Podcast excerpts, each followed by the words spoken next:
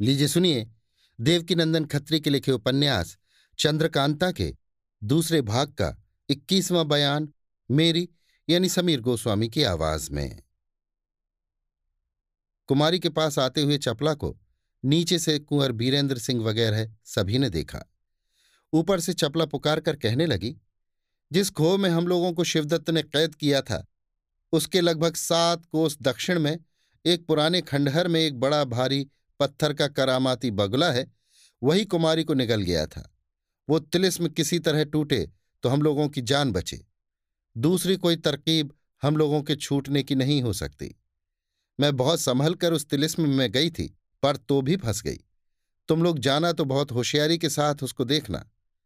मैं ये नहीं जानती कि वो खोह चुनार से किस तरफ़ है। हम लोगों को दुष्ट शिवदत्त ने कैद किया था। चपला की बात बखूबी सभी ने सुनी। कुमार को महाराज शिवदत्त पर बड़ा ही गुस्सा आया। सामने मौजूद ही थे, कहीं ढूँढने जाना तो था ही नहीं, तलवार खींच मारने के लिए झपटे। महाराज शिवदत्त की रानी जो उन्हीं के पास बैठी सब तमाशा देखती और बातें सुनती थी। कुंवर बीरेंद्र सिंह को तलवार खींच करके महाराज शिवदत्त की तरफ़ झपटते देख दौड़कर कुमार के पैरों पर गिर पड़ी और बोली, पहले मुझको मार डालिए। क्योंकि मैं विधवा होकर मुर्दों से बुरी हालत में नहीं रह सकती। तेज सिंह ने कुमार का हाथ पकड़ लिया और बहुत कुछ समझा बुझाकर ठंडा किया। कुमार ने तेज सिंह से कहा, अगर मुनासिब समझो और हर्ज ना हो तो कुमारी के माँ बाप को भी यहाँ लाकर कुमारी का मुँह दिखला दो। भला कुछ उन्हें भी तो ढांढस हो तेज सिंह ने कहा यह कभी नहीं हो सकता। इस तहखाने को आप मामूली न समझिए। जो कुछ कहना होगा मुँह जबानी सब हाल उनको समझा दिया जाएगा। अब ये फ़िक्र करनी चाहिए, जिसमें कुमारी की जान छूटे। चलिए सब कोई महाराज जयसिंह को ये हाल कहते हुए उस खंडहर तक चले, जिसका पता चपला ने दिया है। ये कहकर तेज सिंह ने चपला को पुकार कर कहा, देखो हम लोग उस खंडहर की तरफ़ जाते हैं। क्या जाने कितने दिन उस तिलिस्म को तोड़ने में लगे। तुम राजकुमारी को ढांढस देती रहना, किसी तरह की तकलीफ़ न होने पाए। क्या करें? कोई ऐसी तरकीब नज़र नहीं आती कि कपड़े या खाने पीने की चीज़ें तुम तक पहुंचाई जाएँ।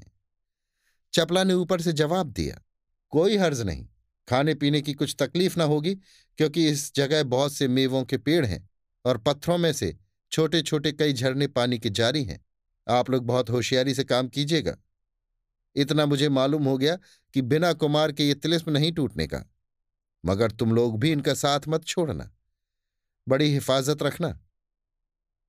महाराज शिवदत्त और उनकी रानी को उसी तहखाने में छोड़ कुंवर बीरेंद्र सिंह, तेज सिंह, देवी सिंह और ज्योतिषी जी, चारों आदमी वहाँ से बाहर निकले। दोहरा ताला लगा दिया। इसके बाद सब हाल कहने के लिए कुमार ने देवी सिंह को नौगढ़ अपने माँ बाप के पास भेज दिया और ये भी कह दिया कि नौगढ़ से होकर कल ही तुम लौट के विजयगढ़ आ जाना। हम लोग वहाँ चलते हैं। तुम आओगे तब कहीं जाएँगे। ये सुन देवी सिंह नौगढ़ की तरफ़ रवाना हुए। सवेरे ही से कुंवर बीरेंद्र सिंह विजयगढ़ से गायब थे, बिना किसी से कुछ कहे ही चले गए थे। इसलिए महाराज जयसिंह बहुत ही उदास हो, कई जासूसों को चारों तरफ़ खोजने के लिए भेज चुके थे। शाम होते होते ये लोग विजयगढ़ पहुँचे और महाराज से मिले।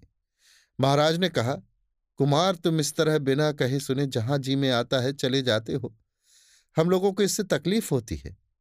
ऐसा न किया करो।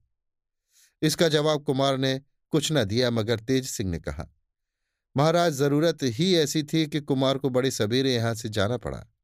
उस वक्त आप आराम में थे, इसलिए कुछ न कह सके। बाद इसके तेज सिंह ने कुल हाल लड़ाई से चुनार जाना, महाराज शिवदत्त की रानी को चुराना, खोह में कुमारी का पता लगाना, ज्योतिषी जी की मुलाकात, बर्दे फरोशों की कैफियत, उस तहखाने में कुमारी और चपला को देख उनकी जुबानी तिलिस्म का हाल सुनना आदि। सब कुछ हाल पूरा पूरा ब्यौरेवार कह सुनाया। आखिर में ये भी कहा कि अब हम लोग तिलिस्म तोड़ने जाते हैं। इतना लंबा चौड़ा हाल सुनकर महाराज हैरान हो गए। बोले, तुम लोगों ने बड़ा ही काम किया, इसमें कोई शक नहीं। हद के बाहर काम किया। अब तिलिस्म तोड़ने की तैयारी है, मगर वो तिलिस्म दूसरे के राज्य में है। चाहे वहाँ का राजा तुम्हारे यहाँ कैद हो तो भी पूरे सामान के साथ तुम लोगों को जाना चाहिए। मैं भी तुम लोगों के साथ चलूँ तो ठीक है। तेज सिंह ने कहा, आपको तकलीफ़ करने की कोई ज़रूरत नहीं है। थोड़ी फौज साथ जाएगी, वही बहुत है। महाराज ने कहा, ठीक है, मेरे जाने की कोई ज़रूरत नहीं, मगर इतना होगा कि चलकर उस तिलिस्म को मैं भी देखाऊँगा।